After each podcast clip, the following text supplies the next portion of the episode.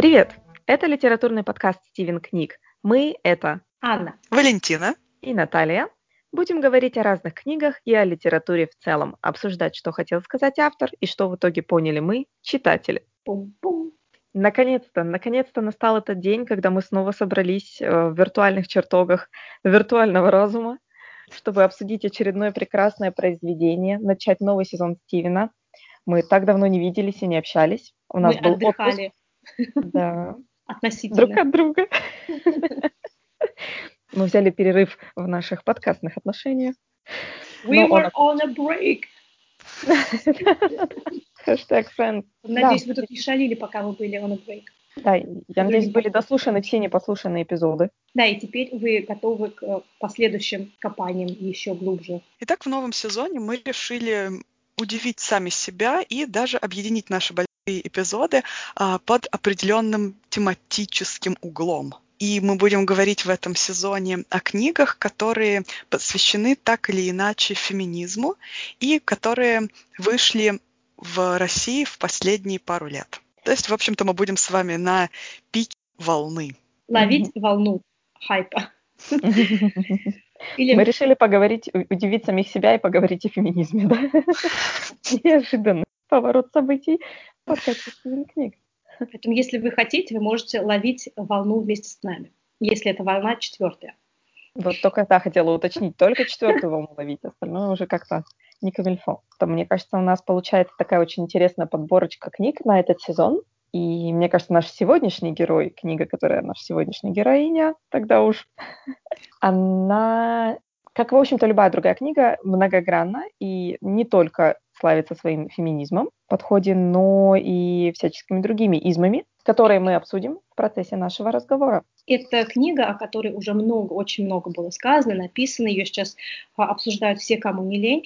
А, Это роман Салли Руни «Нормальные люди». В плане выбора материала мы не очень оригинальны, но мы надеемся, что мы сможем для вас накопать такого в нормальных людях, о чем вы еще, возможно, не слышали. Мне кажется, кстати, мы выбрали роман Normal People, нормальные люди, не столько потому, что он действительно сейчас так расхайпован, причем уже второй раз э, после выхода самого романа не- непосредственно, но потому После что... сериала теперь еще. Да-да-да, вот сериал, собственно, спровоцировал вторую волну популярности к этой книге. И только после выхода сериала, если не ошибаюсь, да, или параллельно с ним вышла книга на русском, хотя роман вообще опубликован был уже какое-то время назад, два, два года назад, в 2018, мне кажется, он был опубликован. И как-то кто-то из нас в чате, в общем, нашем Стивен, Стивен Книговом произнес фразу normal people, И пошло. и пошло, да. После этого разразились такие дебаты, которые у нас, наверное, были только э, с Арундати Рой, мне кажется. И то Ну, не так горячо. Да. Да. Ну, я могу сказать, что э, книга «Нормальные люди» была встречена очень противоречивыми эмоциями. И у нас, да, действительно, есть очень много противоречий среди нас троих по Мгм. поводу этой книги. Здесь главный, ну, так скажем, оппозиционер – это, скорее всего, я. Потому что э, пару лет назад я пробовала эту книгу слушать, когда она была еще очень новой. И примерно на середине, да нет, даже ровно на середине этой книги я ее бросила, потому что мне стало невыразимо скучно следить за этими героями, которые у меня не вызывали абсолютно никаких эмоций, абсолютно никакой вовлеченности, никакого интереса. Если в начале история затягивала, за героями было интересно следить, но как только прошли первые несколько глав, история резко для меня потеряла вообще все. И я решила не мучить себя и бросить чтение, точнее, прослушивание этой книги. И вот только Стивен смог заставить меня вернуться к этой книге, а, начать слушать заново сначала и добить все-таки, дослушать до конца. Но на этот раз уже делаем многочисленные пометки в тетрадке. У меня тогда вопрос встречный. Поменялось ли твое мнение при вот этом повторном дочитывании книги? А, удивительным образом вообще ни капли. Я не могу сказать, что это неинтересная книга. и вы сейчас, дорогие слушатели, увидите, как много ее можно обсуждать, как много пунктов в ней можно найти того, что действительно может заинтересовать, того, что действительно может зацепить. Просто для меня оказалось действительно эта книга, ну, лично мне не близкой. Поэтому она и для меня была скучна. Интересно, у меня абсолютно другое впечатление от этой книги. Я ее читала первый раз в 2018 году, когда она была номинирована на, на Booker Prize, попала в лонглист и в шортлист, если не ошибаюсь. Мы читали ее в книжном клубе здесь у нас, в университете, и из всех книг, которые мы читали в тот год, больше всего мне как раз понравилась книга «Нормальные люди», как ни странно, хотя там были довольно-таки достойные кандидаты. Тем не менее, э, «Нормальные люди» мне просто прям очень-очень понравились. Мне понравилась обложка, потому что она такая просто adultовая и не highbrow, не такая не пафосно литературная. И, в общем-то, сам роман понравился на протяжении всей книги.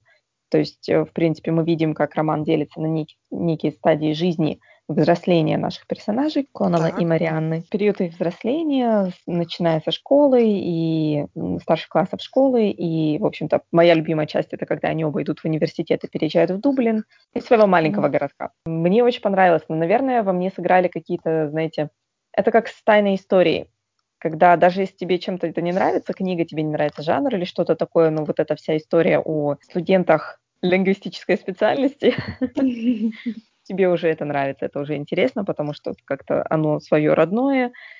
Мне понравилось, мне понравился язык Салли Руни.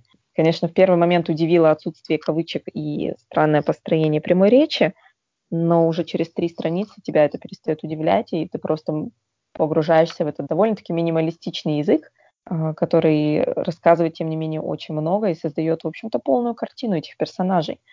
Ну, вот у меня какое-то такое было впечатление, поэтому, когда я впервые услышала, что Вале не понравилась эта книга, я была так, нет, почему? Ну, я думаю, здесь как раз можно обратиться к рецептивной теории, снова я все о своем, да? Потому что а, под а, пресловутым нравится, не нравится скрывается на самом деле гораздо больше. Нам книга может не нравиться не потому, что это плохая книга, а потому что действительно, как сказала Валя, а, нам это может быть не близко абсолютно, эта тема или эти персонажи. Или у нас книга просто не находит какого-то эмоционального отклика в нас. Потому что если э, действительно не отзывается нигде, в душе, в сердце, я не знаю, там, смотря во что вы верите, то книга может э, действительно как-то не понравиться, не зайти. Вот у меня случилось наоборот. У меня э, с самого начала первых страниц книга очень зашла. Она вызвала во мне очень бурную эмоциональную реакцию. Я, я не знаю почему. То ли я становлюсь сентиментальной с годами.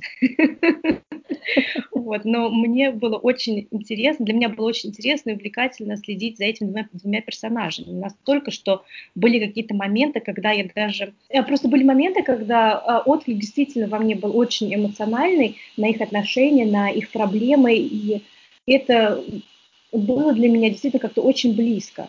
Я очень им сопереживала, и вот снова и снова открывала книгу, чтобы узнать, что же дальше, как же они разрешат свои противоречия, свои проблемы.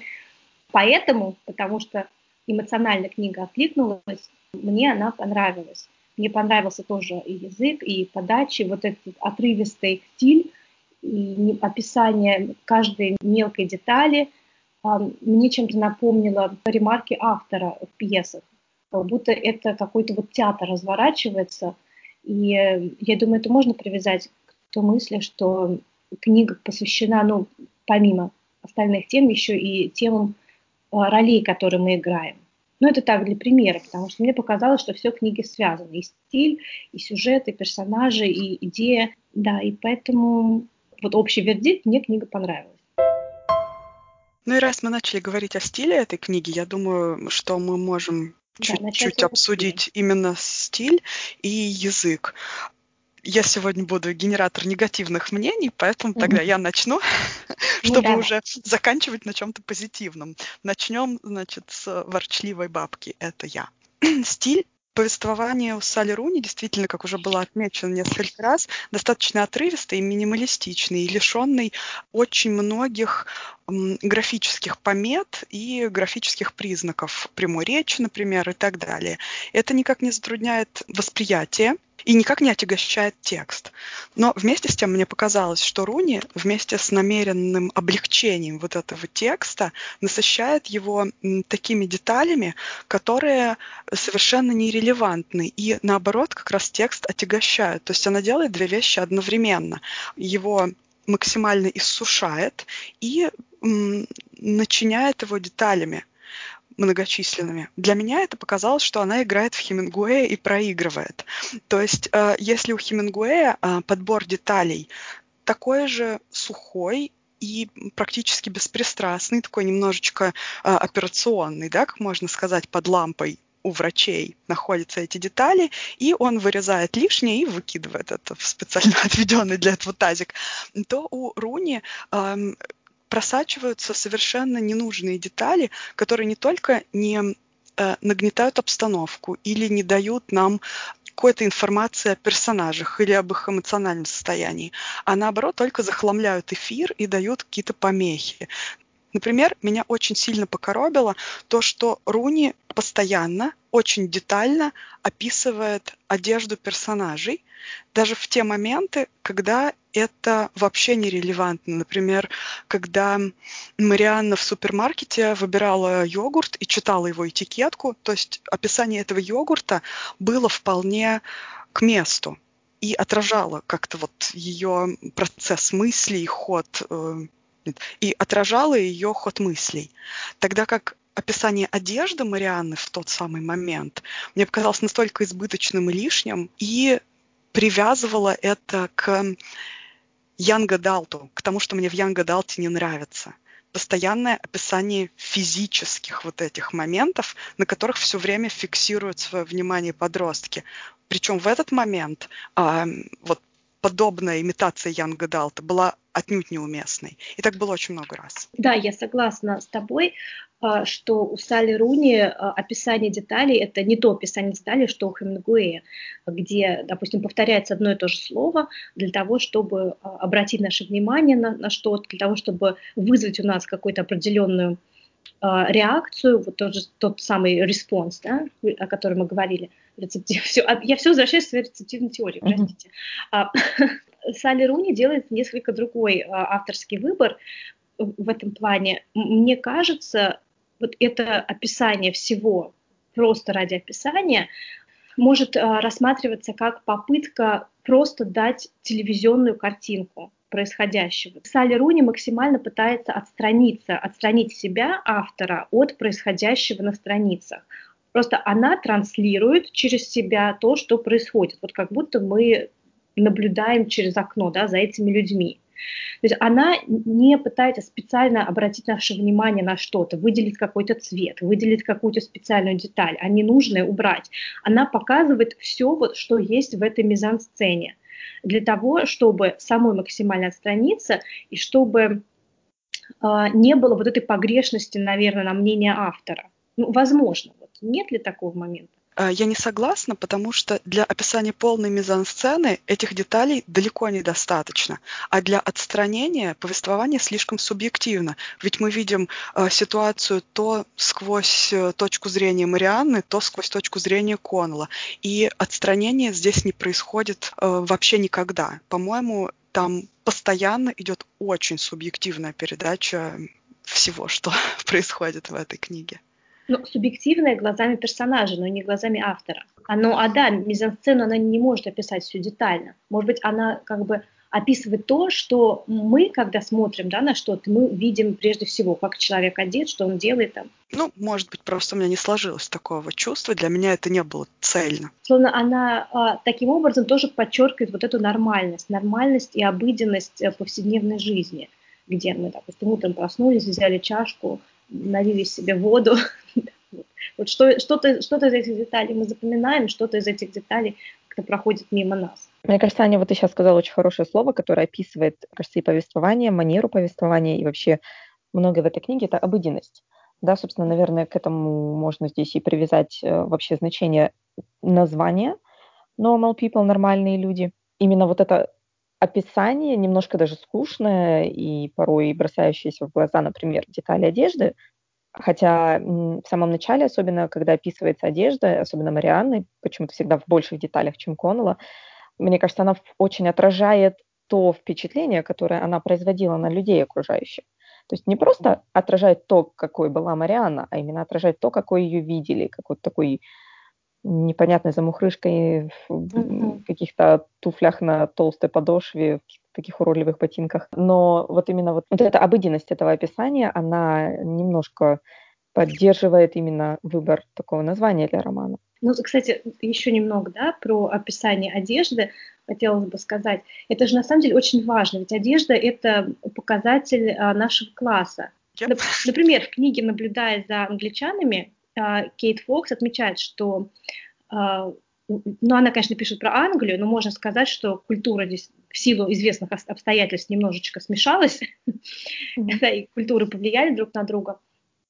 Она пишет о том, что то, как человек одевается, является показателем э, его класса, особенно в таком классово раздробленном обществе, как э, Британские острова, да, как государственных Британских островах. Люди, ну, например, да, например, э, люди из более низших рабочих классов например, женщины одеваются, может быть, более открыто, более вульгарно. Да, там, это обязательно какие-нибудь длинные ногти, розовые волосы, открытые топики. Например, женщины из более высоких классов, они так одеваться не будут. Ну, то же самое с мужчинами, является все показателем.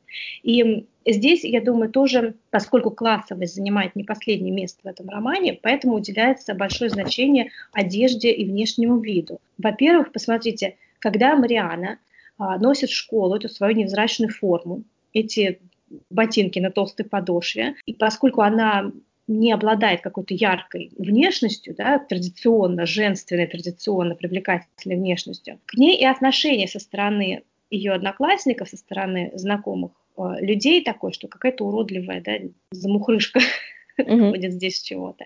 Как только на какую-то вечеринку их, да, своего класса она приходит в платье в коктейльном, в черном, с макияжем, с прической на каблуках, сразу вокруг нее начинают толпиться люди, сразу она как бы повышается градус ее популярности. Но затем, когда она возвращается потом в школу снова в своей форме, снова начинается у нее оскорбление, что ты, ты типа там плоскогрудая, уродливая мымра mm. и так далее. Можно, конечно, это списать на что подростки, они всегда друг друга там как-то булят, задирают. Вот, это тоже проблема, но тем не менее, я, я думаю, внешний вид имеет здесь не последнее значение. И потом еще можно, такая деталь в образе Коннелла тоже постоянно упоминается, его цепочка на шее и спортивный костюм. И сразу так вот этот яркий образ, который принадлежит именно этому классу, именно классу э, Коннелла, да, вот этих вот подростки из рабочих семей, таких маленьких городках. Поэтому, я думаю, детальное описание одежды, они здесь как раз к месту.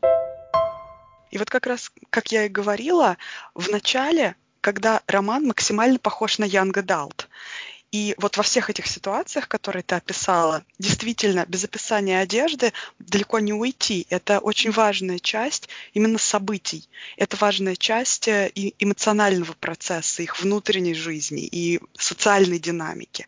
Но как только мы переходим из сферы как бы young adult в просто adult, когда они начинают уже жить немножко другой жизнью, когда каким-то образом мы переходим уже немного к другим материям, понятно, что Коннелл все еще продолжает выбиваться из своей окружающей среды. И там упоминание вот этой его цепочки, с которой он так и не расстался, по-моему, до конца да, романа, да. это важный маркер. И он там остается скорее как символ. Но в многих других ситуациях меня все еще не покидает эта сцена в супермаркете, когда Мариана просто стояла и выбирала йогурт. А описание полное детальное описание ее одежды ну, было реально неуместно. И то есть автор как будто совершенно не фильтрует детали. Возможно, это и как раз тот самый прием отстранения. Но э, по мне это выглядело как, э, ну, не знаю, авторская небрежность, неумение отбирать детали. Или очень во многих сценах, опять же, вопрос отбора деталей ну, был тоже недостаточно грамотно по мне да, опять же субъективно, недостаточно грамотно решен, а, когда без необходимости саспенса, без необходимости ретардации описывались вот эти вот детали, которые в основном используют авторы для того, чтобы а, замедлить время, оттянуть время. Он открыл бутылку, Он взял стакан, он налил воду в стакан, он поставил стакан на стол, потом он запихнул пробку обратно в бутылку. То есть вот подобные вещи э, выглядели для меня немножечко странновато. Опять же, э, то, что ты сейчас упомянула, я все буду цепляться за ваши слова. Хорошо. Потому что они мне реально помогают э, как-то структурировать собственный ход мысли, э, как и любые наши обсуждения книг. Вот ты упомянула именно растягивание времени, и для меня, то есть я читала вот эти вот сцены, в которых действительно происходило детальное описание каких-то таких шагов, о которых просто не задумываемся, да. Он взял зубную щетку, он выдавил на нее зубную пасту, он там закрыл колпачок и поставил пасту на место. Вот так, такого рода какие-то описания, это я не цитирую, это я так придумала сейчас из головы, э, они обычно выпадают, потому что они не настолько важны, в частности, для сюжета, для развития персонажей и так далее. Но я читала вот эти сцены в отношении особенно Коннелла и Марианы, как некое вот это создание пустоты, именно растягивание времени вокруг них. И мне кажется, это очень неплохо передавало именно их внутреннее психологическое состояние. Вот этого со стороны Коннелла это было скорее, ну, то есть я прочитала это, по крайней мере, как некий вот этот вопрос, кто я в том социуме, в котором я сейчас нахожусь, где я, то есть у него абсолютно нет какой-то вот этой точки равновесия, координат, по которым он себя определяет, либо, ну вот он, она у него была, пока он был в школе, да, это четко описывается и говорится, вот, я был конкретным вот этим человеком, вот этим вот архетипом в школе, меня все любили, все было классно, я знал, кто я, где я и как я, когда он уже после этого или начинает отношения с Марианой и теряет эту точку координат, потому что там он абсолютно другим человеком оказывается, или переезжает в Дублин, чтобы начать учиться, э, там у него вообще теряется вот эта самоориентация, скажем так, в жизни, в пространстве, в социуме. И вот эти растянутые моменты, именно такое впечатление для меня и создали вот этой некой потерянности и неопределенности. А в отношении Марианы, ну, это, скажем, там, та, там другой набор проблем, вопросов и психологических состояний, но, но, но тем не менее через именно вот эти растягивания времени создается тоже ощущение отстраненности ее от окружающего мира. Сейчас будет теории кусок. Да-да-да. У меня тут сейчас немножечко мозги пошевелились. Смотрите, а вдруг это такая вариация на тему критического реализма? Ну-ка. Ну-ка. А дело в том, что вот мы сейчас приходим к самой вишенке, наверное, на торте в этой книге. Это марксизм. Да, Салли Руни марксистка и писала свой роман, конечно, исходя из марксистской методологии. И если мы вспомним литературу периода популярности марксизма, скажем так, а, да, когда был критический реализм, и реализм во всем, когда нужно было описывать реальность такой, какая она есть без разных там финтифлюшек, без углубления в психологические какие-то тараканы, да, психологический мир, внутренний мир главных героев, просто описывать реальность так, такой, какая она перед нами предстает. И а, здесь Салли Руни делает такой небольшой апдейт а, этого приема. То есть вот реальность, как она предстает перед нами каждый день. Мы проснулись, мы надели тапочки, мы пошли в туалет, там, опустим некоторые детали. Как ты говоришь, мы достали зубную щетку, положили туда зубную пасту, почистили зубы, вернули зубную щетку обратно. А, может быть, вот в этом ключе это тоже еще можно рассмотреть, что это такой возврат к критическому реализму, но критический реализм с современным лицом. Ведь э, сама Салли Руни, кажется, она говорила о том, что она пыталась создать а, новую форму современного романа. Ну, как, наверное, и все писатели до нее, каждый пытается создать свою форму. Вот ее сейчас называют новым селлинджером.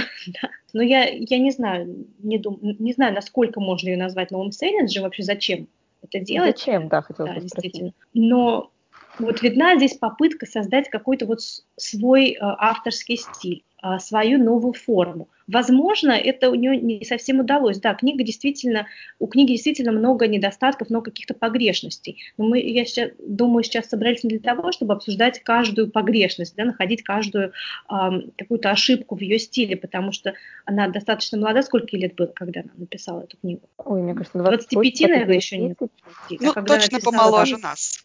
помоложе нас, да, и все равно, я думаю, она проделала большую работу, и виден талант писателя, талант рассказчика, и я думаю, она еще будет расти дальше. Ну, на, надеюсь, конечно, надеюсь. Но, возвращаясь, опять же, к своей центральной мысли, я думаю, а, вот эта излишняя детальность – это такой небольшой апдейт а, приема описания реальности с позиции материализма. И если мы говорим про определенные обыгрывания традиций критического реализма и их обновления, то тогда не совсем понятно, что хотел сказать автор. Потому что в критическом реализме э, все реалистично и критично. Ну да, здесь все достаточно реалистично, даже я могу сказать предельно реалистично. Но что критикует здесь автор, становится уже не совсем понятно, потому что ее отстранение от собственного текста, ее отстранение от э, собственных персонажей, которых она придумала, делает ее позицию здесь несколько двусмысленной и делает ее позицию также в отношении феминизма для меня очень сомнительной, потому что центральный персонаж здесь, ну, во-первых, скорее не Мариана О'Коннелл, мы его видим гораздо больше, гораздо детальнее, и автор дает ему гораздо больше понимания, гораздо больше своей симпатии. Отстраниться от Коннелла у нее не получается совершенно, и она оправдывает такие вещи, которые э, для меня вообще неприемлемы, и вот еще я могу сказать, что она оправдывает такие модели поведения маскулинного, которые не могла бы оправдывать феминистка ну, вообще никогда. И романтизирует их еще вдобавок ко всему. У меня два вопроса назрели на эту длинную фразу. Я начну с того, который покороче а оправдывает ли она? То есть у меня не сложилось впечатление, что она их оправдывает, она их действительно показывает. То есть, э, в принципе, даже самые какие-то безобидные аспекты отношений Коннелла и Марианы, они все равно показывают вот эту некую токсичность да, отношений, когда два человека намеренно или не намеренно, скажем так, по глупости и необразованности молодого человека приводят именно действительно к ну, формированию таких отношений, где, в общем-то, плохо всем в итоге. И, наверное, девушке, правда, все-таки хуже, в данном конкретном случае, но у меня не было ощущения, что она оправдывает, что Салли Руни оправдывает такие отношения или как-то их романтизирует. Она их показывает, она, наоборот, дает нам такой некий внутренний взгляд со стороны двух этих персонажей, который как бы объясняет, какого рода недопонимание, скажем так, и недокоммуникация привели к этим отношениям. Это у меня такое впечатление сложилось. И второй вопрос, который скорее теперь я переадресую Ане, потому что, опять же, у нас уже был диалог по поводу всей этой книги, и вот, Валя, ты сейчас сказала, что Коннелл прописан детальнее. Ты имеешь в виду вообще в принципе или именно его внутренний мир? Его внутренний мир, его мотивация, его социальный бэкграунд и э, мотивация в социальном бэкграунде. Потому что у Марианны, конечно, во всех этих аспектах гораздо больше белых пятен. Угу. Вот, и тогда вопрос Ани. Мне кажется, ты как-то упомянула интересное наблюдение э, касательно того, что наоборот у нас более детально и человечно представлена Мариана, а Коннелл — это такой некий шаблон человека. Помнишь эту мысль? Мне наоборот показалось, что Мариана шаблон человека, а Коннелл такой противоречивый, весь метущийся. Ну, я даже не знаю, я как-то вот согласна с одной точки зрения, с другой. примири, примири же всех. Да, примири, да, что я имела в виду, что образ Марианны показывает как более индивидуальный образ. То есть а вся ее, ее личность обладает более ярко выраженной индивидуальностью. Она белая ворона в школе. И, наверное, даже в этом городке, а будучи, наверное, единственной представительницей более обеспеченного класса. А у нее какие-то очень оригинальные взгляды на все, на политику, на происходящее вокруг событий. Вся она как-то вот ну, не вписывается в это во все. Наверное, еще и, конечно, за счет своего класса. А вот Коннелл, он такой типичный представитель э, своей среды. Ну да, конечно, он метущийся, у него сложный внутренний мир, наверное, как у всех нас. Если внутрь каждого из нас заглянуть, у нас там будет не просто человек-шаблон. Да, и хотя я соглашусь с тем, что его внутреннему миру уделено больше внимания в романе, но вообще он сам как персонаж э, более э, типичен, э, нежели Мариана в своей среде, опять же. Хотя, возможно, да, если бы роман был написан от лица именно Марианы, она была бы уже более типичной. Если бы она была в своей среде, там, с богатенькими, образованными, да, может быть, она бы тогда уже была типичной. Но здесь как-то вот типичный он, еще с этой своей цепочкой, в этих своих трениках. Просто я так часто вижу подобных персонажей в местных пабах, а таких, как а, Мариан, видишь не часто. Вот и поэтому я сделала такой вывод. Мне кажется, что наоборот. Это э, Марианна — это ходячий шаблон. Посмотрите на практически любую книжку про отношения молодых и дерзких. Есть у нас, значит, богатенькая девочка, которая э, изгой в своей школе, потому что она, ну, вообще не такая, как все.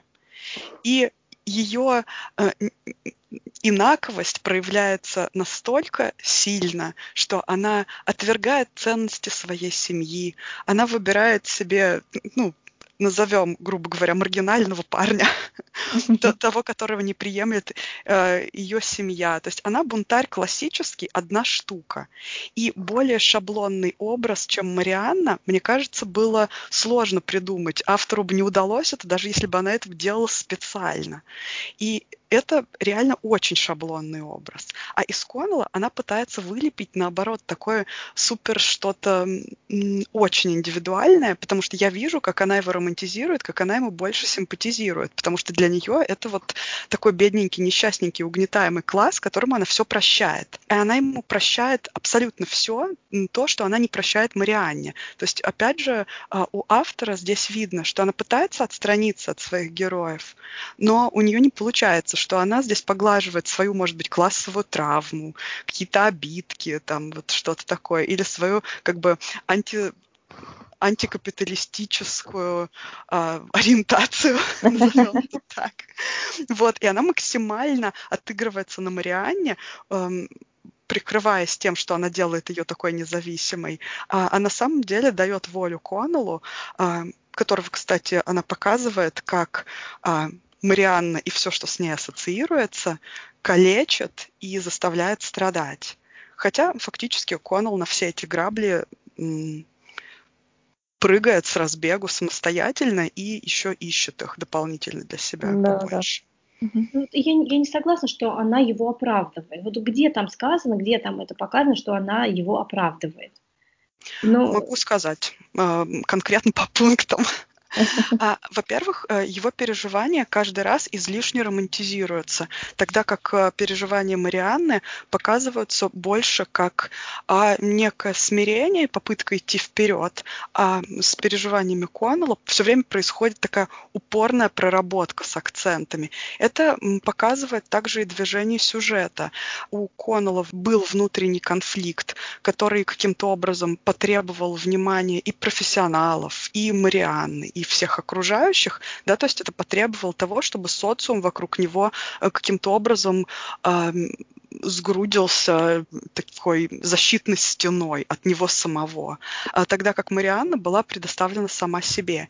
И плюс э, Коннелл был выставлен в роли благородного защитника в конце романа, тогда как это для него практически ничего не стоило. А Марианна все время шла на определенные уступки жертвы, и это никак автором ну, не вознаграждается, что ли, она ее никак не выделяет за это. Тогда как Коннелл за единственный хороший поступок, который он совершил за всю свою жизнь, а, показан как супергерой, спаситель. Вот, Но ну, пожалуй, я, вот этот главный такой момент. Тогда как я... Марианна своими подвигами, просто ежедневными, показана как, ну, окей, просто норм, normal это, people. Это все можно э, разобрать, опять же, снова по полочкам дальше. Ну, во-первых, то, что у них разные обстоятельства, и по-разному они переживают э, происходящие с ними события, а, это и есть причина разрыва между ними а, того, что вот они никак не могут быть вместе, да, вот этого пресловутого хэппи-энда нет, потому что их жизненный experience, да, жизненный опыт, он слишком разный, и они действительно в какой-то момент не могут друг друга понять. И автор это показывает не в том смысле, чтобы оправдать кого-то одного из них и показать, что какой один бедненький, как ему тяжело, а она обращает наше внимание на то, что эти два человека, несмотря на то, что им хорошо вместе, несмотря на то, что они во многом родственные души, и они похожи, да, и они тянутся друг к другу. Вот из-за этих каких-то внешних многих обстоятельств они очень разные, из-за того, как по-разному они переживали свое взросление, свою социализацию. А в случае, где ты говоришь, что он оказывается героем, я не видела того, что он оказывается героем. Я думаю, это вполне логично, что в той ситуации, в которой она оказалась, она позвонила ему, потому что он все равно был ее ближайшим другом все эти годы. Кому ей еще можно было бы позвонить? Только ему. И что здесь такого в том, что один друг помог другому? Что здесь э, такого антифеминистского в этом есть? Да. А, в том, что определенным образом весы а, не знаю, выровнялись вдруг за счет этого одного его поступка, тогда как Марианна вытаскивала его из... выкапывала его своей лопатой всю жизнь. А кто сказал, а, что сейчас, они Сейчас я расскажу, что они выровнялись, по мнению автора. Марианна всю жизнь была фактически его трамплином к нормальной жизни. И если бы не Марианна, он бы так остался в своем городке, он бы не набрался даже, грубо говоря, смелости на то, чтобы попытаться реализовать то, чего он сам хочет. То есть Марианна от морального трамплина становилась материальным трамплином, потом также поддерживала его всю жизнь, а, тратила свое эмоциональное, вообще всякий ресурс на то, чтобы поддерживать его постоянно. Он все время ставил себя в позицию жертвы по отношению к ней. Так кто кому в итоге помогает в этих отношениях? У Марианы ведь тоже не такая безоблачная жизнь, и, ну, фактически у нее какие-то свои проблемы, да, и не то чтобы она там тоже жила э, в замке с единорогами и питалась радугой. Есть ли в этом во всем какая-то обратная связь, что Коннелл, может быть, ей как-то тоже, не знаю, чем-то помогает, настраивает, я не знаю, чтобы у нее жизнь тоже лучше стала, чем-то как-то вывести ее из ее кризисной ситуации, я не знаю. В каком случае ее жизнь лучше станет? А, если она разберется в своих внутренних тараканах, которые Коннелл, в принципе, не обязан ее лечить и этих тараканов из нее выбивать. Так и Марианна не обязана выбивать никаких тараканов она из Коннелла. Но она, она всю выбивает. жизнь это делает. Но это ее выбор, он не заставляет ее этого делать. Ты понимаешь? И когда ты он говоришь, все что время, была... Он все время к ней обращается. Нет. Он пишет, когда... заваливает ее этими письмами тараканистыми. Но он ему хорошо с ней, ему хорошо с ней. Она, они понимают друг друга. Он ей почему, пользуется почему он, всю свою почему жизнь он не может и не дает писать? ничего взамен. Вообще ничего всю жизнь. Ну почему? Почему? Она же тоже, она встречается с другими парнями, она ведет свою жизнь, у нее друзья, она путешествует. Почему ты говоришь так, как будто там вот сидит одна одинешенька в своей там в своем замке где-то и ждет, когда вот Конул к ней придет. Но она же тоже в это время живет своей жизнью. И ты говоришь, что она была его трамплином. Но каким трамплином? Она что? Она знакомила его с кем-то, она давала ему деньги. Да, да. Она, просто его подтолкнула. Она ему, рабочему парню, который, в принципе, должен сидеть в этой своей деревушке, ничего в этом плохого нет. Она э, ему э, наплела вот эти вот мечты, что ну ты же можешь большего, ты же можешь поехать со мной. Может быть, она из-за того, чтобы она не хотела его отпускать от себя, ты же можешь тоже поступить в этот Тринити колледж. И э, поэтому у него появилась эта мечта, да, ну а что тут такого? И потом, э, а что хорошего в том, что он, он вырвался из этого городка, и он везде чувствует себя теперь как белая ворона, как рыба из воды, потому что это не его класс. Это как в случае с Пигмалионом, да, э, когда Хиггинс делает э, Элайзик великосветский акцент, учит ее великосветским манерам, а потом обратно ее на улицу продавать цветочки. вот здесь примерно такая же ситуация. Ну, совсем Поэтому... не такая ситуация, вот. потому что Коннелл здесь отдается своей выученной беспомощности и сознательно отказывается входить в тот класс, в котором он сейчас живет, сознательно позиционирует себя как не такой, сознательно протестует против этого, и никаким образом, раз он выбрал это образование, раз он выбрал этот круг общения, он сознательно не хочет адаптироваться и все время показывает этим людям, как будто бы они его заставили быть с ними, как будто они его как-то пытались затащить к себе, Потому что, что он не такой, как они.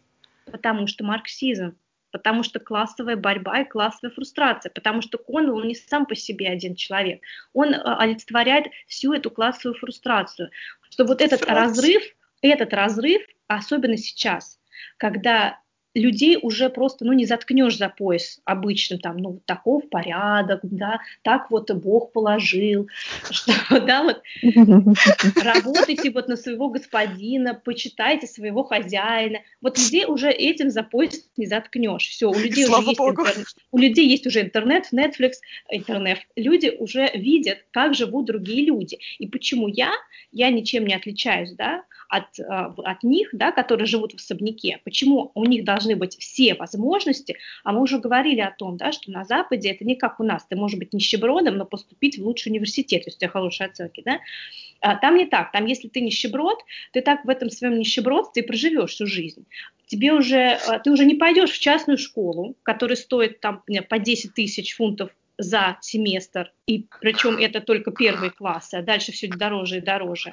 Если ты не пойдешь mm-hmm. в частную школу, ты уже не будешь вращаться в этих кругах, у тебя не будет этих знакомств, ты уже не поступишь ни в какой там Оксфорд, Кембридж и так далее. Все, ты так и будешь сидеть в этом своем слайго или где.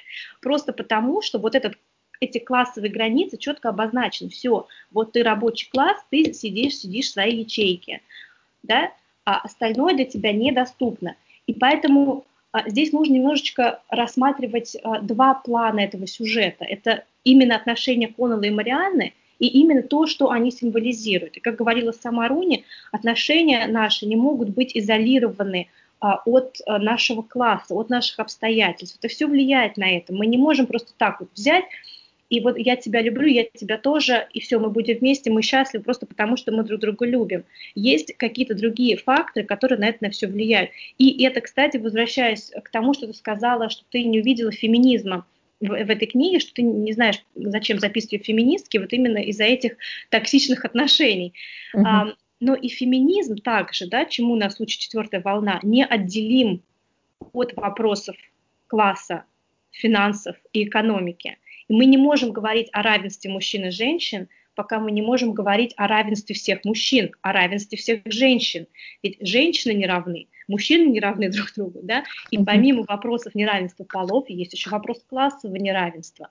И я думаю, для меня лично был интересен этот роман тем, что он показывает отношения не только с точки зрения феминистской оптики, да, но еще с точки зрения классовой оптики.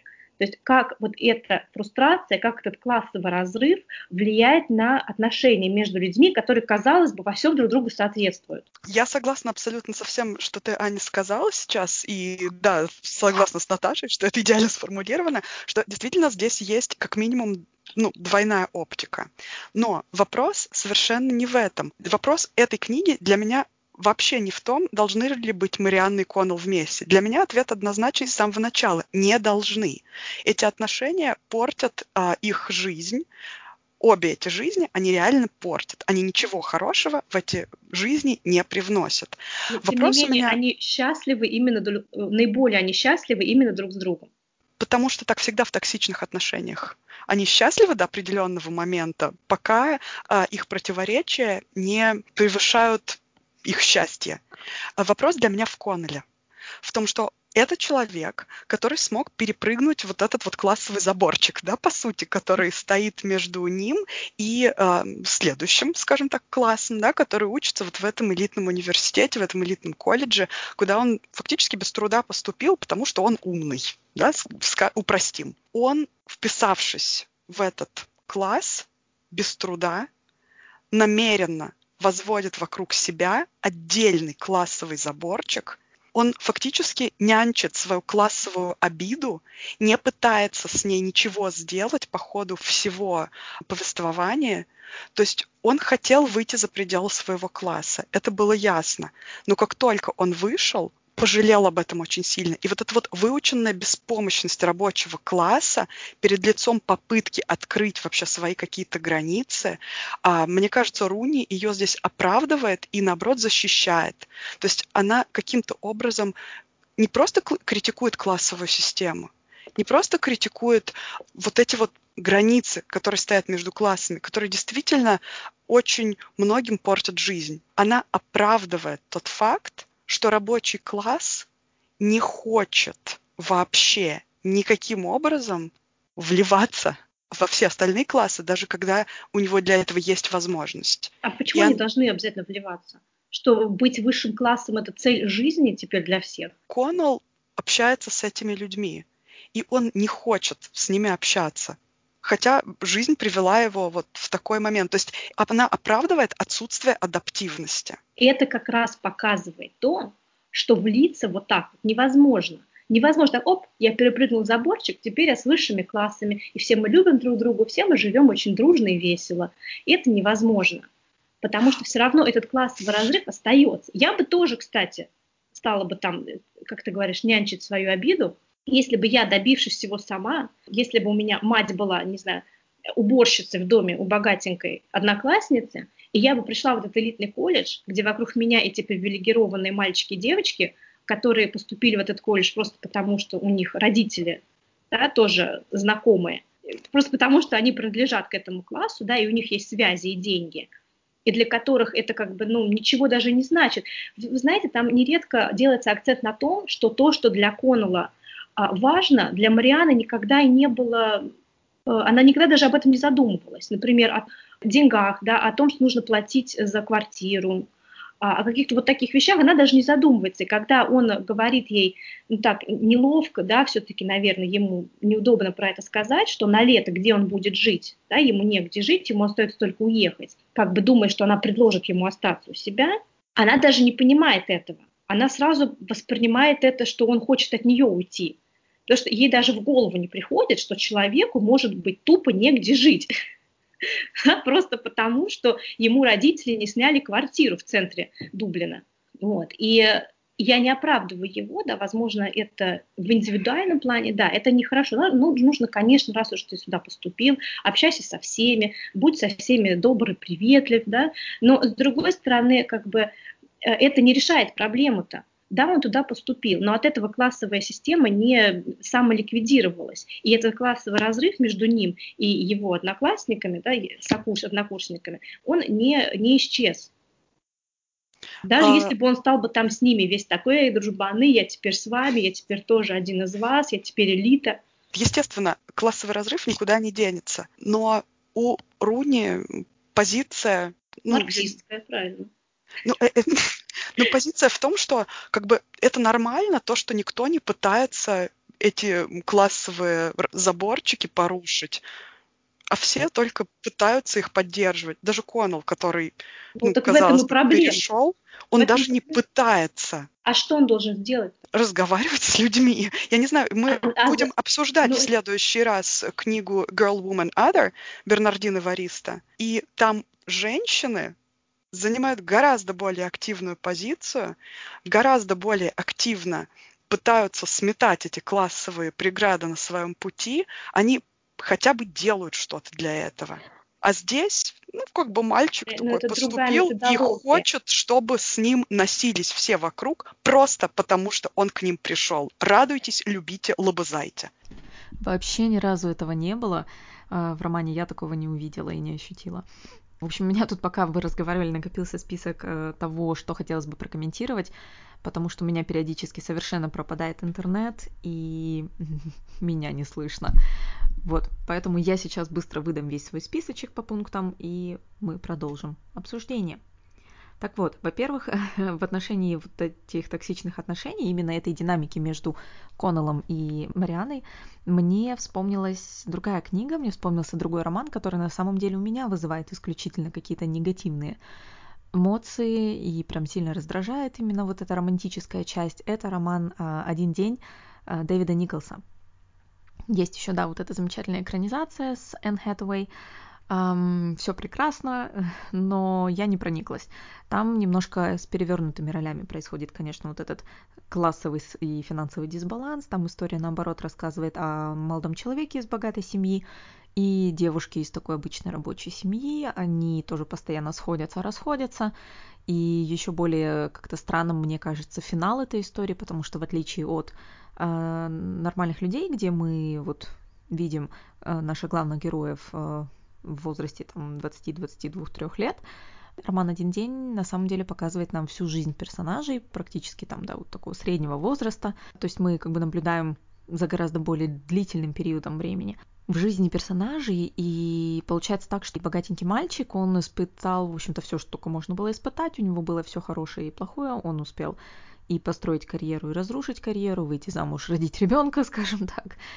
Много чего пережил в этой жизни, а девушка, несмотря на то, что у нее, конечно, тоже что-то происходило в жизни, да, у нее были романтические отношения, и там вот она во Францию ездила, но по большей части она, конечно, работала и была не такой успешной, только ближе к концу жизни она успела как-то смогла достичь своей профессиональной мечты, и в итоге получалось так, что у них им не удавалось забеременеть, и вроде как она уже и профессионально состоялась, и с мужчиной живет, но, внимание, спойлеры, еще больше, чем то, что я уже рассказала.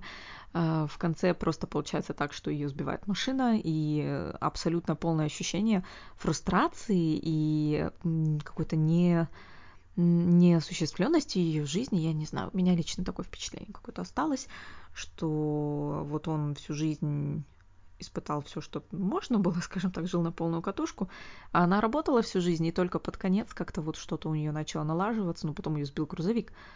Отсюда две морали. Первая – это э, когда ездите на велосипеде по городу, пожалуйста, ездите не быстро и смотрите в обе стороны. И мораль вторая – вот эти вот социально неравные токсичные отношения не очень хорошо работают в романах, потому что вечно вызывают вот такое какое-то недовольство.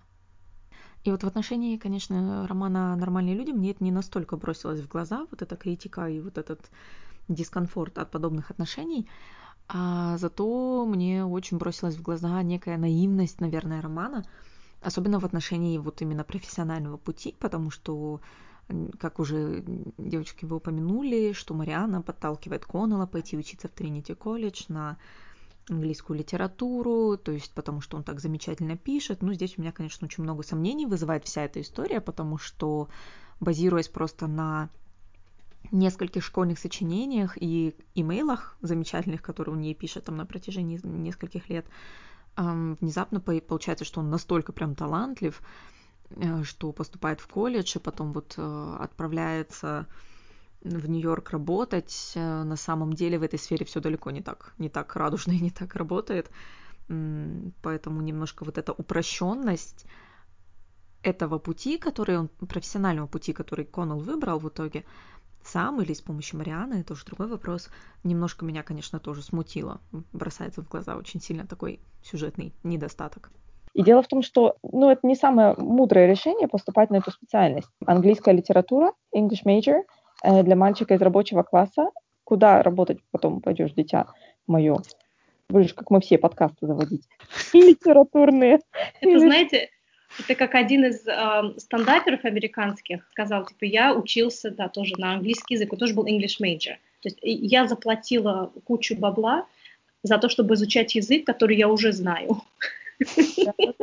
Но история Коннелла, она абсолютно сказочная. Вот он мальчик, вот она Золушка, попала в Тринити колледж. Мне, кстати, были моменты, которые я прям I appreciate. Мне понравилось, я, я чувствую, когда его статьи не брали на публикации и так далее, когда он Просто ему приходилось дополнительно очень много учить того, что успешным деткам из богатых семей уже было дано заранее, потому что у них просто были эти возможности крутиться в этой среде и изучать этот контекст. Коннеллу приходилось сидеть и учить гораздо больше, чем всем окружающим, но при этом в итоге вот его там какие-то замечательные письма он писал Мариане, из, из чего мы только узнаем о его невероятном литературном таланте. Потом какую-то его статью одну опубликовали, и все, сразу он едет в Нью-Йорк. То есть абсолютно история профессионального успеха Коннелла, она просто, ну, совсем уж сказочная, и особенно как кто-то, кто находится в этой сфере, работает в этой сфере, я вижу, что это просто вот Салли Руни уже не заморачивалась, она просто, ну, надо показать, что он стал успешен. Э, это ну, второй пункт, который я хотела прокомментировать. И третий пункт, который я хотела прокомментировать, который тоже с этим совсем связан. Должны ли они быть вместе? Должны, не должны, не знаю, но они не могут быть вместе. Они физически просто, несмотря на то, что это люди, которым действительно, они оба прекрасно это понимают, что им хорошо, им проще, им комфортнее, им ну, жизнь не так болезненна, когда они вместе, но при этом вот эта динамика прослеживается с самого начала, что они сходятся, им хорошо вместе, но в какой-то момент классовые различия, в частности, финансовые вопросы, сталкивают, и вот это недопонимание, например, тот факт, что Мариана просто не задумывается о том, что Коннеллу негде жить, и что вообще-то ему приходится работать во время учебы и по выходным, и на каникулах, чтобы вообще себя прокормить и чтобы было где снимать жилье, причем далеко не самое адекватное и фешенебельное, да, буквально кровать снимать да, в доме, то ему-то приходится для этого работать. И вот эти какие-то вечные э, различия или там какие-то предпочтения Марианы в общении с мужчинами, это приводит к тому, что их пути расходятся, что, то есть это отношения, которые точно так же э, роман Дэвида Николса «Один день». Они встречаются, им хорошо какое-то время вместе, но потом что-то происходит, какие-то вот, ну, изменения, которые их просто отталкивают друг от друга, а потом они снова встречаются. И вот это какая-то, ну, конечно, не очень здоровая динамика. Мне кажется, у них нет шансов быть вместе, потому что что-то постоянно будет их разводить. Разница в мышлении, может быть, разница именно классовая. Может быть, они должны быть вместе, но я не вижу, чтобы это могло бы случиться. Я думаю, что они не могут быть вместе пока, по крайней мере, на этом этапе своей жизни, еще и потому, что здесь не только классовая фрустрация Коннелла, но здесь еще и семейная история Марианы. Марианы, которую избивал отец, у которой тоже брат-абьюзер, у которой с матерью отношения очень плохие, которая а, воспитывала дочь на чувстве вины, на каком-то вот постоянном шейминге. Поэтому у Марианы тоже не все в порядке. Но какие-то вот эмоциональные, психологические проблемы у нее есть. И мы знаем, что начинать отношения и построить здоровые отношения, если у тебя у самой да, в голове что-то там не работает, очень сложно. И поэтому каждый раз она вроде как бы тянется к Коннеллу, но ей вот постоянно ее, э, в то же время ее тянет в какую-то вот э, сферу мазохизма. Да? Начиная с момента, когда она говорит ему, там, я бы позволила тебе делать со мной все, что ты хочешь. Да? То есть даже если бы ты причинил мне какую-то боль, а, я бы разрешила тебе. И потом, когда она выбирает а, партнеров в перерывах между отношениями с Коннеллом, это все равно какие-то а, абьюзеры, какие-то неуравновешенные, склонные к насилию мужчины. И я думаю, пока она вот эту проблему свою не разрешит, сама как-то пойдя к терапевту, я не знаю что, сделав с собой, не знаю, совершив путешествие в Индию, поев, полюбя и помолясь. Я думаю, их отношения не могут быть здоровыми, потому что, конечно, это очень сложно. Но, возможно, когда они повзрослеют, им уже будет там за 40, они все-таки поймут, что никого лучше друг для друга у них нет. Но еще возвращаясь э, к той теме, что Коннелл стал успешным, я думаю, мы не знаем, станет ли он все-таки успешным, потому что все-таки он еще очень молод, ему еще с небольшим 20, да, возможно, он так и вернется в свое захолустье, ничего не добившись. А если он и станет успешным, то это будет единичный случай. И поэтому, когда вот мы говорим о том, что его история успеха, она немножечко сказочная, возможно, да, потому что она нереальна. Как бы, ну, да, вот, пожалуйста, вам фэн-сервис, да, стал он успешным. Но хэппи-энд это не наступило. А если бы он и наступил, то это единичный случай. Э, вспоминаем бойцовский клуб, да, то есть только единицы становятся знаменитостями, рок-звездами, а большинство из нас, нас так и остаются жить. Там, где и были.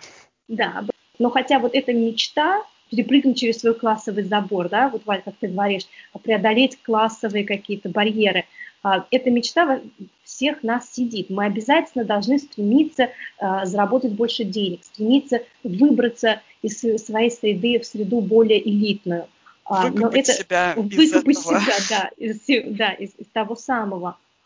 Но эта мечта, навязанная нам вот этим капиталистическим таким позитивизмом, она, это тоже утопия, это, это невозможно в том мире, в котором мы живем. А если возможно, то это единицы, единицам это удается, к сожалению. И еще один комментарий вот к тебе, да, возвращаясь, а то забуду, ведь забуду свою умную мыслю. Ты говорила, что он носится со своей классовой фрустрацией, а рабочие классы всегда рассержены. Мы вспомним, я не знаю, там, рок-музыку 60-х, тех же Битлов. Мы вспомним Sex Pistols, да, этот рабочий бунт. А, рабочие классы всегда рассержены, они не могут быть так же расслаблены, чил, да, как классы привилегированные, это естественно. Две аллюзии, которые меня пришли в голову. Во-первых, это э, тайная история, конечно же, которую уже Наташа упоминала, которая э, неизменно приходит в голову, когда мы говорим о каких-то университетских романах, вообще все что угодно. Э, мы помним Ричарда, который спал вообще в комнате, там чуть не умер от холода, на которого шел снежок через дырку в крыше, когда он был слишком горд, чтобы уехать домой, э, слишком горд, чтобы попросить у, у своих богатых друзей, чтобы они ему нашли нормальную работу, который чуть ли не поплатился за это жизнью.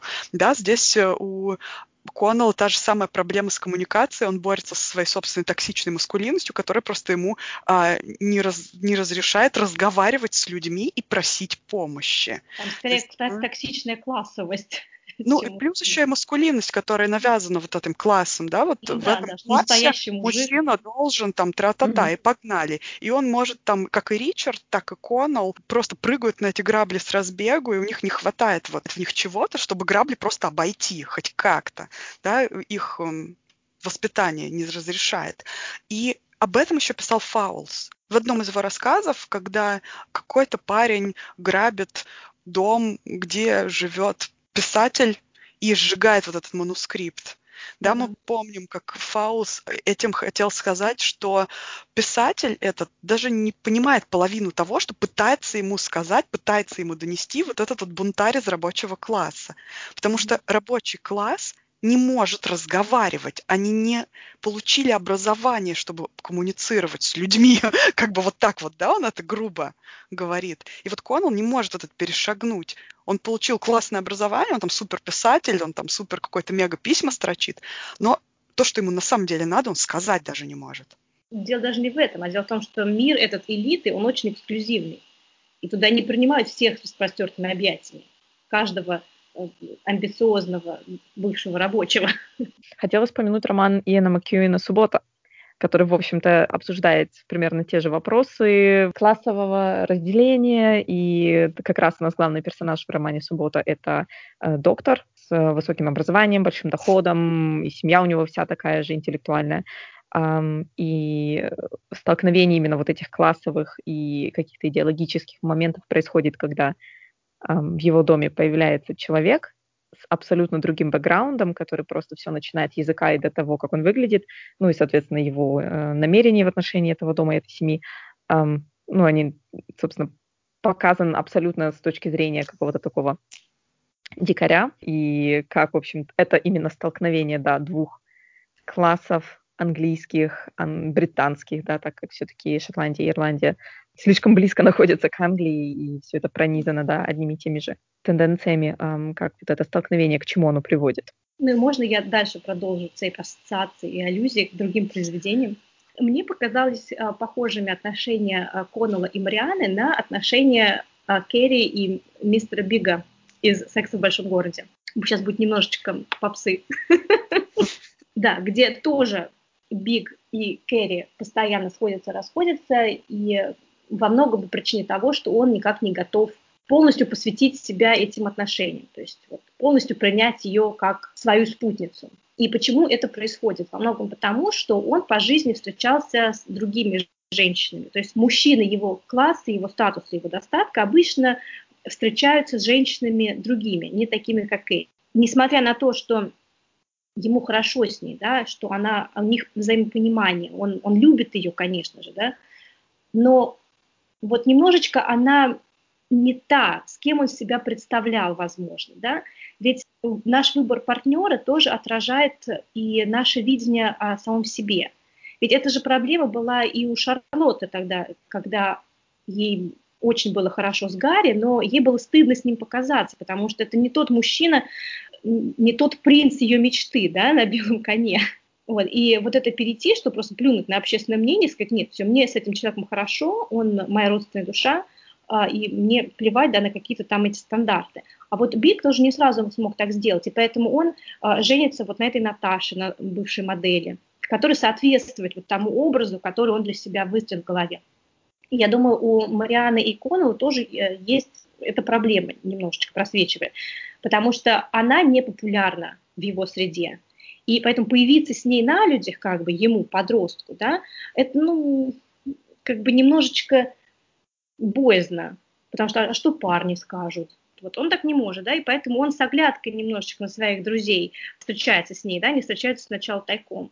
А, и для нее тоже, когда она поступает в колледж, она испытывает некий, ну не то чтобы стыд, а embarrassment, как, да, неловкость, когда представляет его своим друзьям. Они сразу, ой, у него цепочка на шее, он что это такой?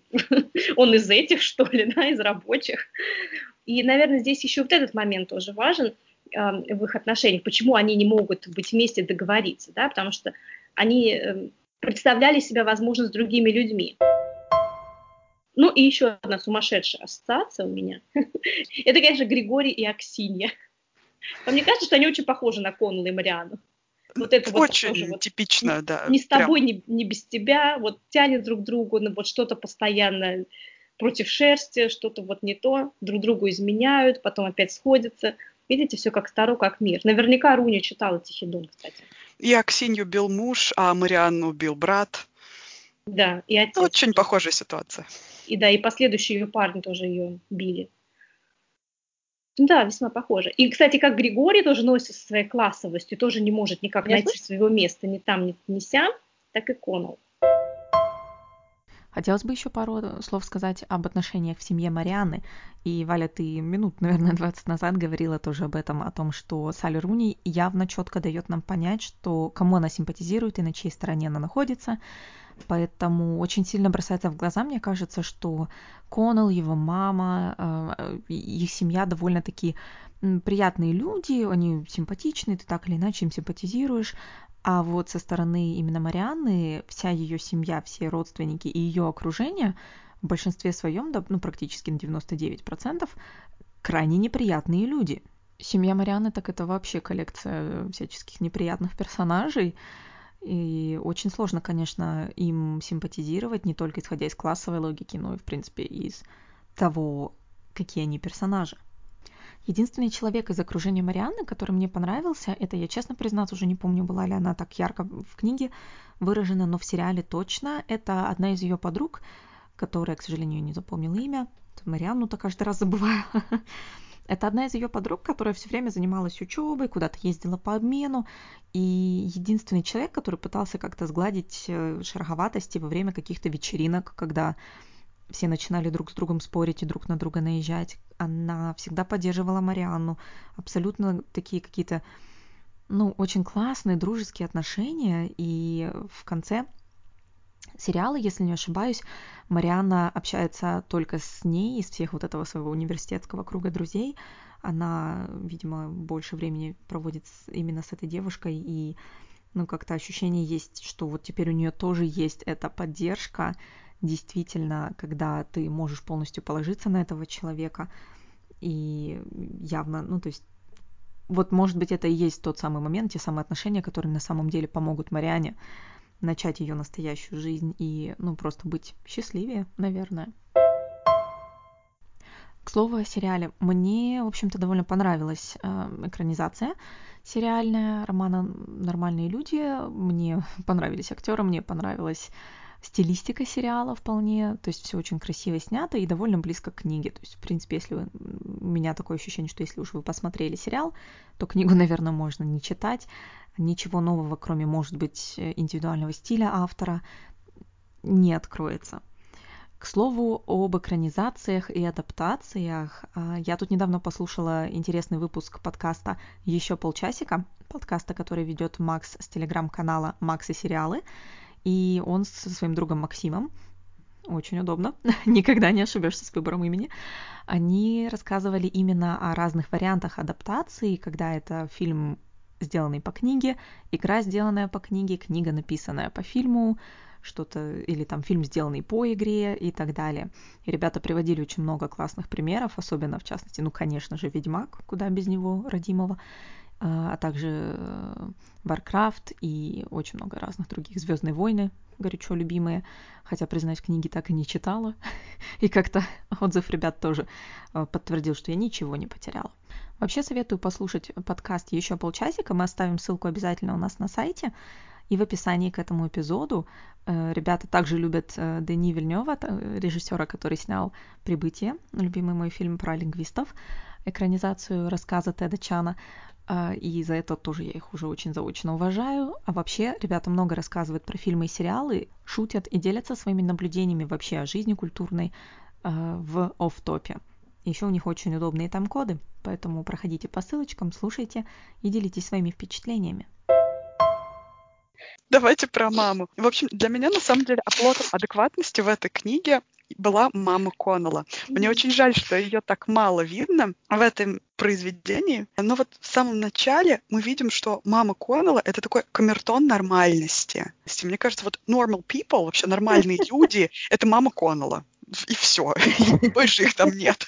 Этот человек, она, во-первых, ну, как бы можно сказать, обижена жизнью, да, изначально вот в ее каких-то условиях, в ее ситуации. Но это единственный жизнерадостный человек, который более или менее пытается направлять своего сына в нормальное русло. То есть, в принципе, она его достаточно нормально воспитала, дала ему все, что только можно было дать. И особенно в ее да, достаточно сложных условиях жизненных. А, он у нее был и спортсмен, и в учебе молодец, и поступил сам, э, сделал такой прыжок. Она была в шоке, она не ожидала такого, да, что он смог в принципе, адекватный человек, да, ну, по сравнению со своими одноклассниками. Да, и в принципе адекватный человек. Но она его пыталась все время осадить. Единственный такой, как бы, серьезный классовый а, момент в ее восприятии был, а, когда она узнала, что Коннелл общается с Марианной, она спросила, а не против ли ее родители? Вот что-то такое она сказала про ее родителей. И это был, пожалуй, единственный такой момент, который у нее пробился, скажем так, про класс. Она пыталась заставить, заставить Коннелла общаться с Марианной как с нормальным человеком. Она пыталась сделать супер покерфейс, когда увидела Марианну у себя дома. Эм, то есть никак ее не выделять, не отделять. То есть общаться и с ней как с обычным ребенком, нормальным, а, так и заставить Коннелла общаться с ней как с обычной нормальной девушкой и не, отде- не выделять ее как-то классово. То есть там, где выделялась именно Марианна. И когда Коннелл уехал в колледж и вернулся потом назад э, на каникулы, там тоже он вернулся ненадолго к оплоту вот этой адекватности, к маме, которая точно так же продолжила общаться с Марианной, как с обычной девочкой, не как с дочкой работодателей, перед которым нужно было лебезить или еще что-то. Она с ней абсолютно нормально общалась. Она абсолютно была теплым таким человеком, который добрый, там, я не знаю, который принимает людей больше именно за их качество, нежели за то, сколько у них там денег, где они учатся, что у них есть, которая максимально справедливый и приятный человек, скажем так, но который в силу именно разрыва поколений, которого Коннелл не до конца воспринимал всерьез и не прислушивался. Ну, я, с одной стороны, согласна, что мама – это оплот адекватности, но, с другой стороны, сделаю такую ремарку, то, что она не то чтобы камертон нормальности, потому что они все там нормальные. Ну, это да. нормально быть таким. Разнообразными, да. Быть разнообразными, испытывать какие-то вот фрустрации. Вот все мы, да, если покопаться внутри каждого человека, у всех у нас найдутся какие-то заморочки, классовые, гендерные и прочее. Но мама Коннелла, почему она является а, оплотом адекватности? Потому что это человек, полностью осознающий себя и свое место в социуме. Человек, который не пытается выбиться из своей среды. Человек, который не пытается доказать кому-то, что она чего-то стоит, что она стоит чего-то большего. Она просто живет своей жизнью, она делает свою работу. Она никому не позволит там, себя оскорблять только потому, что она обычная уборщица. То есть она как бы вот прочно стоит на ногах и видит реальность а, такую, какая она есть. И в этой реальности она абсолютно точно осознает свой путь и свое место, в отличие да, вот от детей вокруг нее. Ну, во-первых, да, это объясняется, конечно, еще и ее возрастом, потому что все-таки она уже, хотя все достаточно молодая, она, она родила в подростковом возрасте, но все равно она уже зрелый человек, скажем так, в отличие от Конны и Марианы, для которых еще, помимо вот этой всей гендерной классовой фрустрации, у них еще есть проблемы взросления они в начале книги являются подростками. Подростковый возраст – это когда, э, с одной стороны, ты хочешь бунтовать против родителей, с другой стороны, ты хочешь быть частью стада э, в своей школе или где-то там в своей среде. А она, она наверное, уже как бы прошла уже этот период, и поэтому она, конечно, более самодостаточная, более... Цельный человек. В общем, э, наверное, немножко пытаясь подвести итог э, для себя и для вас, дорогие слушатели, мне кажется, э, роман «Нормальные люди» очень классный, еще и потому, что он очень изящно и минималистично все-таки сплетает и позволяет по крайней мере, хотя бы проанализировать и посмотреть два разных вида травмы. Опять же, почему это роман поколения такой, поколенческий, любимый или ненавидимый нынешними 30-летними, там плюс-минус, да, то есть это считается вот, что Салли Руни это такой поколенческий писатель, поколенческая писательница. И вот эти две травмы, травма классовая, которую мы обсудили вот именно с точки зрения марксистского прочтения этого романа сегодня, и травма личностная, травма психологическая, скажем так, которая, в частности, Марианна ну, в очень откровенной форме э, показывает ее. Эти два аспекта мне кажется, разложены очень хорошо по полочкам Салли Руни с точки зрения, да, вот того, как ведет себя Коннелл, который, в общем-то, в итоге становится э, экспериментом с точки зрения именно вот этой классовой травмы, да, классового изменения окружения и так далее, и того, как может ли человек вообще приспособиться в итоге и адаптироваться к жизни в другом классе, и должен ли он вообще это делать для себя даже просто. И вопрос вот именно некой психологической травмы в токсичных отношениях, Здесь у нас, конечно, прекрасно, мне кажется, это все показано через персонаж Марианны. Салли Руни хорошо справилась, мне кажется, с этой задачей разбора двух вот этих аспектов травмы в романе «Новые люди». Ой, новые. Нормальные люди. А еще хотелось бы два слова ставить по поводу обложки, я уже упоминала в начале, что мне довольно понравились обложки этого романа, и в нашем эпизоде, кстати, с Анатолием мы рассматривали этот кейс как тот случай, когда при переводах на другой язык практически всегда у этого романа сохранена оригинальная обложка с вот этими двумя человечками в консервной банке э, из-под сардинок. Вот. И мне кажется, в этом что-то есть, что-то такое, опять же, общественно критическая, классовая, потому что у меня ощущение, что вот эта банка э, консервов, она символизирует именно вот эти социальные рамки, в которые оба персонажа загнаны, и они как бы заперты там, и у них как бы нет большого, больше выбора, скажем так, кроме как быть вместе. И вот эта приоткрытая крышка этой банки своего рода как-то показывает э, то, какой experience нас ожидает в этой книге, да, то есть мы как бы заглядываем вот в их э, маленький мир и... Их нормальность в их нормальность, да, в их, в их рамки их головы. И, ну, наверное, опять же, что хотел сказать автор, каждый прочитает что-то свое в этом романе. Ну, Можно еще тоже... посмотреть интервью с Салли Руни, она, в принципе, рассказывает очень подробно, что она хотела сказать. Хотелось бы подчеркнуть, да, что роман – это не только роман о сюжете, о персонажах, о чем-то личном. Я думаю, это больше все-таки роман идеи, роман об идеях. И здесь нужно анализировать не, не столько э, поведение персонажа с точки зрения какого-то психологического анализа, а именно с точки зрения идейного анализа. Ну и мой персональный итог. И мой персональный итог. Роман Салли Руни «Нормальные люди» Это та книга, внутри которой невыносимо скучно, но после которой невыносимо интересно. Мне кажется, это идеально подведенный итог, хотя я все равно считаю, что книга очень интересная читать. Да-да-да, говори за себя. Но на самом деле, мне кажется, это здорово, когда у нас не сходятся мнения, потому что мы тогда все открываем для себя что-то новое в этой книге. И потом а... отдельно идем плакать в уголок от непонятости. Кстати, обязательно загляните в телеграммы Ани, потому что Аня постила там уже какое-то время назад интересные мысли на, на, на тему вообще персонажей Коннелла и Марианы. Вот, Валя, ты тоже что-то постила? Я много чего постила, да, в Телеграм, но это не касалось, к счастью, нормальных людей. В следующий раз мы будем повышать градус феминизма и снижать градус нормальности, да, максимально возможно. Поэтому ждите наших следующих выпусков. И всем пока. Всем пока. Пока-пока.